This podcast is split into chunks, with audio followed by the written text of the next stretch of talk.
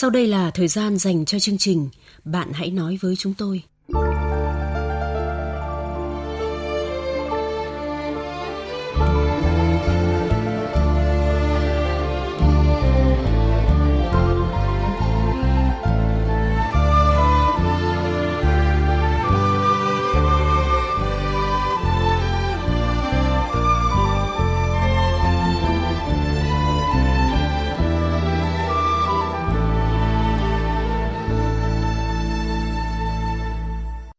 Biên tập viên Thanh Huyền xin chào các bạn.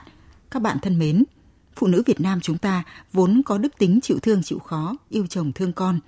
Trong thời đại nào cũng vậy, những người phụ nữ, người vợ, người mẹ đều như con tầm rút ruột nhà tơ, đều hy sinh bản thân để mang đến những gì tốt đẹp nhất cho mái ấm gia đình.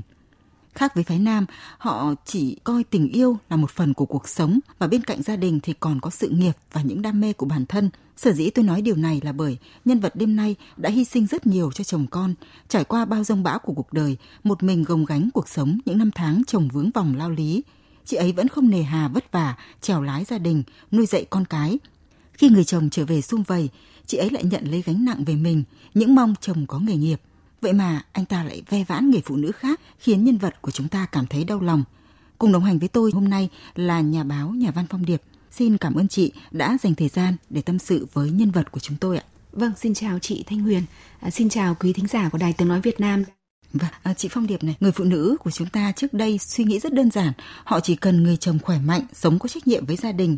Nhưng nay ngoài những thứ đó ra thì họ còn muốn bạn đời có một sự nghiệp và phải biết chia sẻ với công việc của vợ nữa. Chị nghĩ như thế nào về cái xu hướng hiện nay của phụ nữ chúng ta?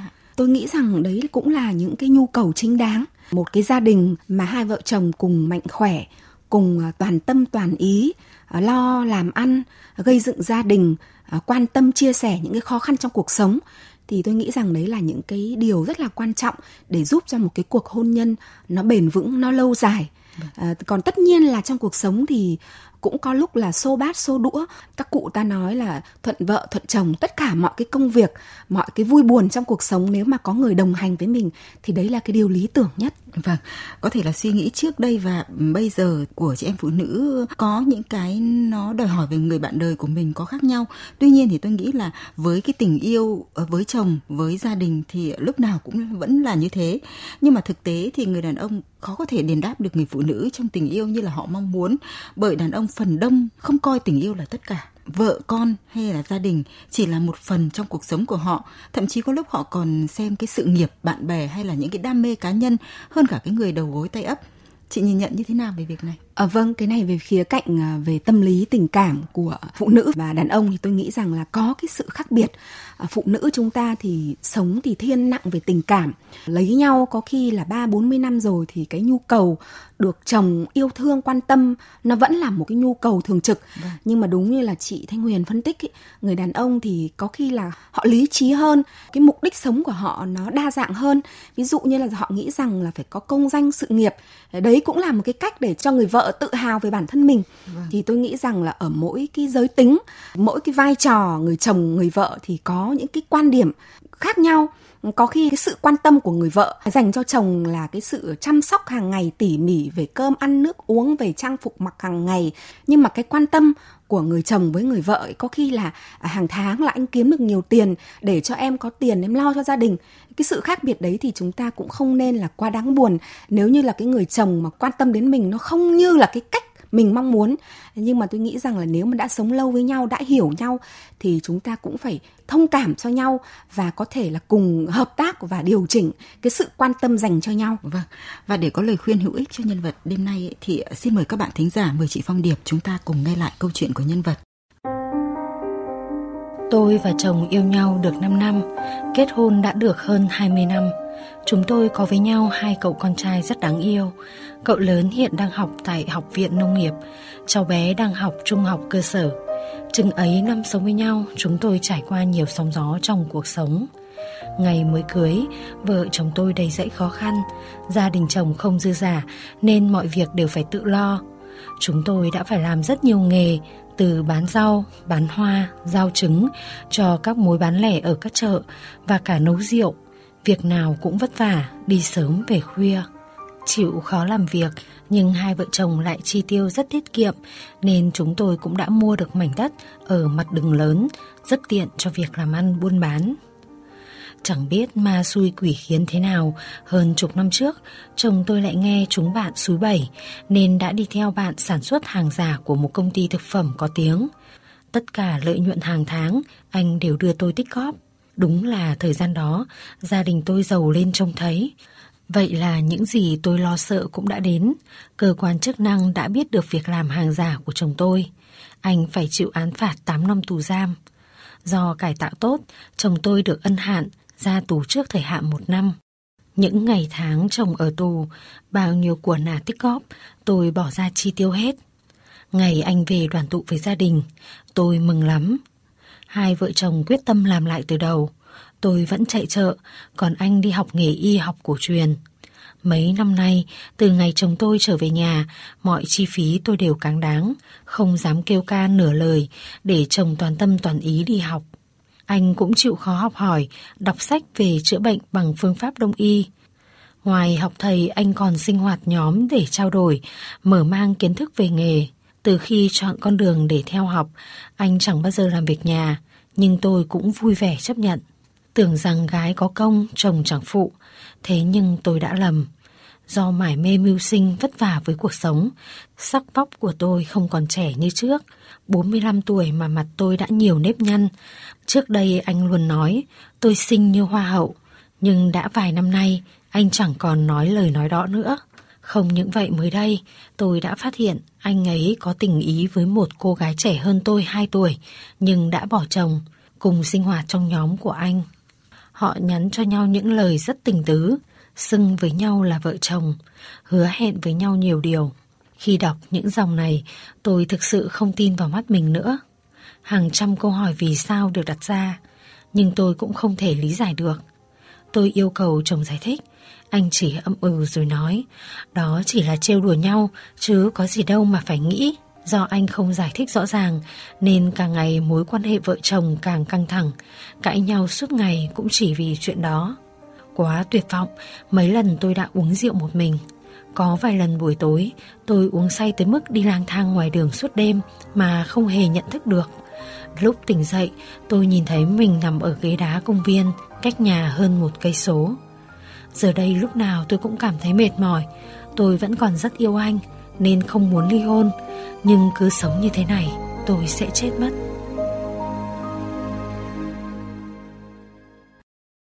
Vâng, thưa chị Phong Điệp, khi nghe câu chuyện của nhân vật đêm nay thì tôi thấy có một số vấn đề cần trao đổi. Trước hết là về tâm lý của nhân vật. Phải chăng là nhân vật của chúng ta đã hơi ích kỷ khi cho rằng mình đã hy sinh cho chồng thì anh ấy phải có trách nhiệm toàn tâm, toàn ý với vợ. Chính vì thế mà khi đọc những dòng tin nhắn của chồng với người khác giới, với những từ ngữ tình cảm, chưa biết là đúng sai, nhưng chị ấy đã làm rối tung sự việc lên. Đây cũng là suy nghĩ của thính giả Trung Hiếu ở Đắk Lắk. Có nhiều khi là họ trêu ghẹo như vậy, nhưng mà nhiều khi trong lòng họ không có cái gì. Chứ bây giờ nếu như mà tham gia hội nhóm mà cứ trêu ghẹo nhiều rồi sau này nó dẫn đến những cái tình trạng không hay. Và chị Phong Điệp có nghĩ rằng là chị ấy hiện quá nhạy cảm, nên khi có tin nhắn với những lời lẽ ngọt ngào của chồng dành cho một người khác giới đã suy diễn vấn đề hay không? Tôi nghĩ rằng là ở đây đặt cái tình huống, tôi khi mà lắng nghe câu chuyện của nhân vật chia sẻ thì tôi cũng đặt tình huống của mình vào trong cái hoàn cảnh của chị. Nếu như một cái ngày đẹp trời mà tôi đọc tin nhắn của chồng với một người khác giới và họ gọi nhau là vợ là chồng, thì có lẽ rằng là tôi cũng cảm thấy bị tổn thương như là chị. Và trong cái sự tổn thương đấy thì tất nhiên là chúng ta mỗi người sẽ có những cái cách hành xử khác nhau. Thế còn với chị thì hiện giờ là cái mối quan hệ của hai vợ chồng cũng khá là căng thẳng. Chị không thỏa mãn được cái việc giải thích của chồng là chỉ ậm ừ, coi như là nó không có cái gì đáng quan tâm. Thực ra tôi rất là chia sẻ với cái tâm trạng hiện nay của chị. Cái việc mà chị làm cho vấn đề nó rối tinh rối mù lên thì tôi nghĩ rằng nó không giải quyết được vấn đề, mà bây giờ hơn lúc nào hết chúng ta cần phải rất là bình tĩnh, nhìn một cách thấu đáo xem là cái sự việc này nó diễn tiến đến đâu và chúng ta cần phải hành xử như thế nào. Chỉ có cái sự bình tĩnh thì mới giúp chúng ta tháo gỡ được cái khó khăn, cái mớ bòng bong hiện nay mà chị đang vấp phải. Vâng, khi câu chuyện của nhân vật được chúng tôi chia sẻ trên fanpage thì thính giả Thúy Phạm có chia sẻ như thế này. Cứ khóc cho nhẹ lòng rồi đứng lên cứng cỏi như chị vốn có. Chị đã từng xinh đẹp, chỉ là lỡ để mình già nua héo mòn. Tôi nghĩ giờ là lúc chị lấy lại hình ảnh của mình. Hãy thương mình trước, chăm sóc bản thân, sắm cho mình những bộ đồ đẹp, hợp với tuổi tác, vóc dáng, chăm sóc da, tóc. Khi mà chị đẹp, chị sẽ yêu bản thân mình hơn, hạnh phúc sẽ có chị ạ. Vâng, một chia sẻ tôi nghĩ là khá đúng và khá thú vị đúng không ạ? Phụ nữ thì phải biết yêu thương mình, không được bỏ bê bản thân. Khi mà chúng ta xinh đẹp, chúng ta sẽ tự tin trong cuộc sống và tự khắc thì sẽ thấy hạnh phúc. Tôi thấy đây cũng là quan điểm sống của rất nhiều chị em hiện nay. Chị Phong Điệp có suy nghĩ gì về ý kiến? Vâng, tôi thực sự là rất là tán đồng và rất là xúc động với cái chia sẻ vừa rồi, bởi vì sao? Tôi cũng liên hệ với chính mình thôi. Thực ra thì mãi đến gần đây thì tôi mới học được cái cách tự yêu thương mình. Nói thực sự là như thế. Trước đây tôi cứ nghĩ rằng là khi mà mình lấy chồng, mình sinh con đẻ cái, tức là mình đã hy sinh. Tôi nghĩ rằng là một cái hy sinh tự nguyện, vì đấy cũng là, tôi xác định nó là cũng là cái hạnh phúc của mình. Chu toàn hết mọi công việc cho gia đình và tôi quên đi bản thân mình. Tôi mặc lại những cái bộ quần áo có khi chục năm vẫn cứ mặc đi mặc lại. Tôi để một cái kiểu tóc mà có khi chục năm tôi vẫn để nguyên cái kiểu tóc đấy. Và một cái ngày khi mà tôi nhìn vào gương thì tôi nhận ra rằng là tại sao tôi lại để cho mình nó sơ xác như thế. Mặc dù là có con nhỏ thì nó vất vả, nhưng tôi nghĩ rằng là phải biết tự thương lấy mình.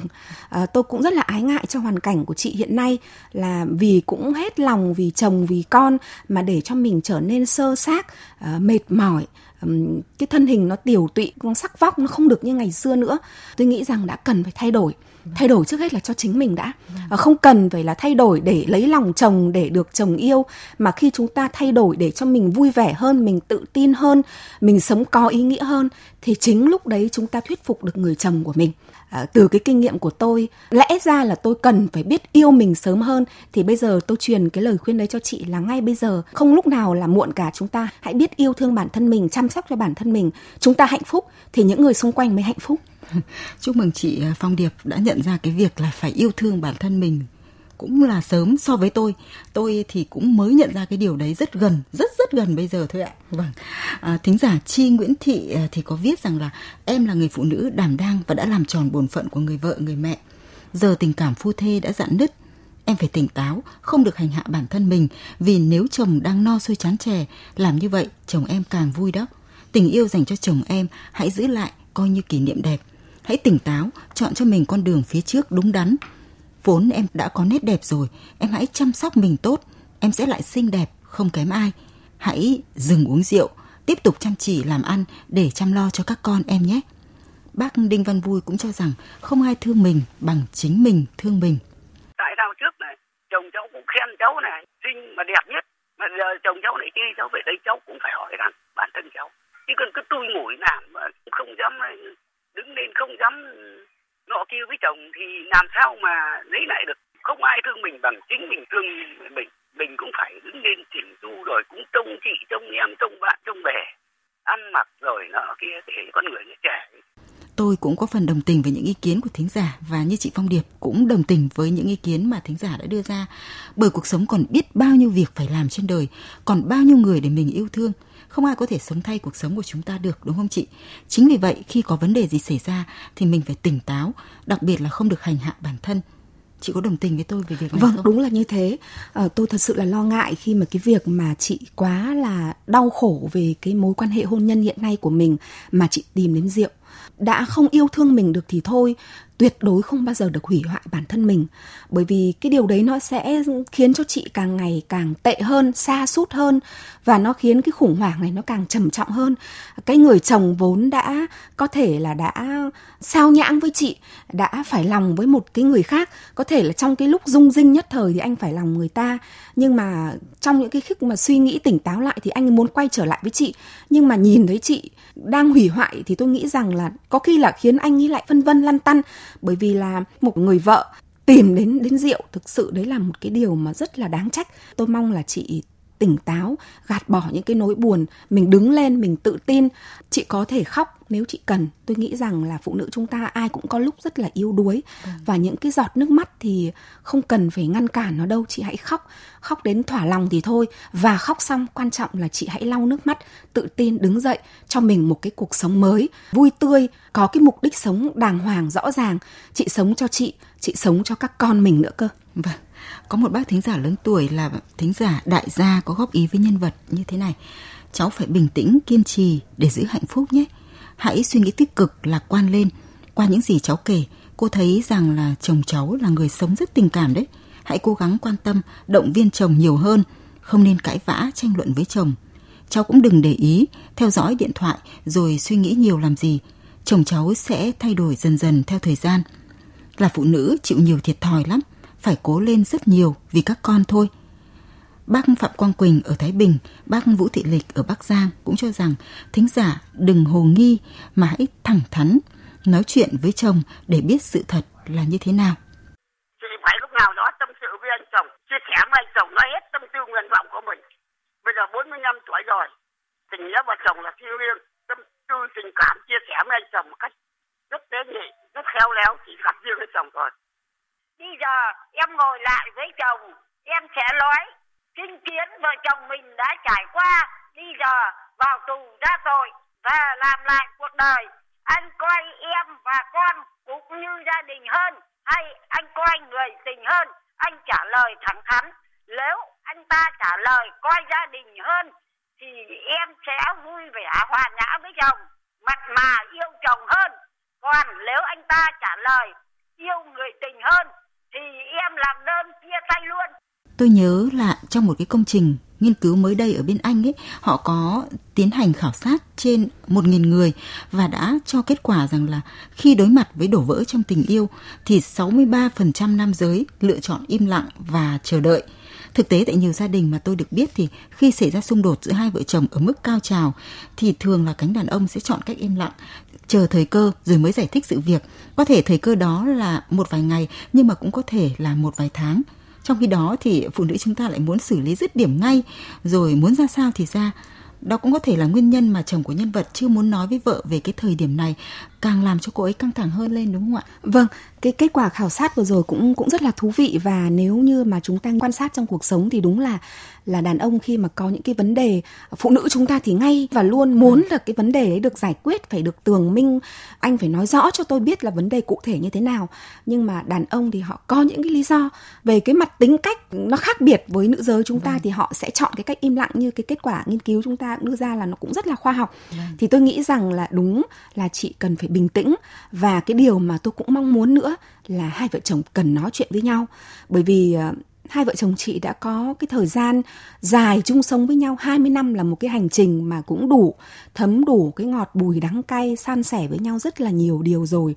Và anh cũng đã từng trải qua những cái năm tháng khốn khó để bây giờ cũng đang bắt đầu một cái cuộc đời mới, một cái hành trình mới để giúp cho gia đình yên ổn, yên ấm hơn.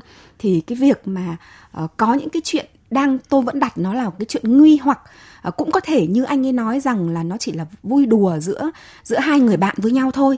Thế thì chị cũng có thể nói chuyện với chồng và cũng có thể nói chuyện với cái người bạn của chồng. Bởi vì là khi mà chúng ta mở rộng cái quan hệ ra, bạn của mình cũng là bạn của chồng và ngược lại, thì chúng ta sẽ hiểu biết những cái mối quan tâm của chồng, hiểu biết những cái sở thích của anh ấy, để chúng ta cũng là xác lập cái vị trí của mình trong cái mối quan hệ với bạn bè của anh đấy, để tránh những cái chuyện nó ngoài luồng, nó ngoài mong muốn của chúng ta. Thì tôi nghĩ rằng là phải bình tĩnh từng cách một, tùy vào cái tình hình cụ thể, tùy vào cái tính cách của chồng cũng như là tính cách của chị lựa chọn một cái phương án thế nào tốt nhất cho mình. Các thính giả cũng đã hết sức thông cảm với nhân vật. Chị Phong Điệp cũng như tôi cũng đã rất thông cảm với nhân vật của chúng ta. Tuy nhiên thì bên cạnh đó tôi vẫn có ý trách chị, bởi vì chừng ấy tuổi rồi mà tôi cảm giác chị ấy vẫn chưa có độ chín, bởi vì khi buồn thì chị ấy lại tìm đến rượu để giải sầu. Phải nói là nhân vật quá may mắn vì trong lúc không làm chủ được bản thân ý, đã để mình ngủ vùi ở ngoài đường, ngoài công viên mà vẫn còn được an toàn. Thử nghĩ mà xem, lúc đó mà chị ấy bị kẻ xấu hãm hại thì sự việc sẽ như thế nào, đúng không Phong Điệp? Vâng, đúng như thế. Tôi thực sự là cảm thấy là chị cũng đang bị sa sút tinh thần. Có thể là suốt cái hành trình 20 năm mà anh chị sống với nhau, chưa bao giờ chị phải đối mặt với cái nguy cơ mà bị chồng phản bội. Thế nên đây là một cái cú sốc tinh thần rất là lớn với chị. Có thể thế chăng, thế nên là chị đã tìm đến rượu, đã rơi vào cái cảnh mà ngủ ngoài đường, ngoài chợ, để một cái hình ảnh, một cái người vợ, một cái người mẹ nó cũng không thật sự là có thiện cảm với mọi người. Vâng, tôi nghĩ rằng là thôi, chúng ta những cái sai lầm của chúng ta có thể sửa, và nếu chúng ta biết bao dung với người khác, bao dung với chồng mình, thì cái cơ hội vun đắp cái cuộc hôn nhân nó bền vững, nó vẫn còn ở phía trước. Chứ còn tuyệt đối chúng ta không được bi quan. Và cái câu chuyện hiện giờ nó cũng đang chưa rõ ràng mà chúng ta đã nghĩ đến những cái phương án tiêu cực. Vâng, cá nhân tôi thì tôi muốn nói với nhân vật như thế này: chị hãy luôn coi bản thân mình là một điều quý giá nhất trong cuộc sống. Đừng vì bất cứ một lý do gì mà hạ thấp, hành hạ bản thân mình. Nếu buồn thì hãy cứ khóc, cứ than, rồi ngày mai lại mạnh mẽ bước tiếp. Hạnh phúc luôn mỉm cười và suy nghĩ tích cực, niềm vui sẽ đến với mình. Hãy ngẩng cao đầu, bước qua âu sầu. Nhiều điều quý giá đang chờ chị ở phía trước. Xin cảm ơn nhà văn, nhà báo Phong Điệp đã cùng chúng tôi chia sẻ với câu chuyện của nhân vật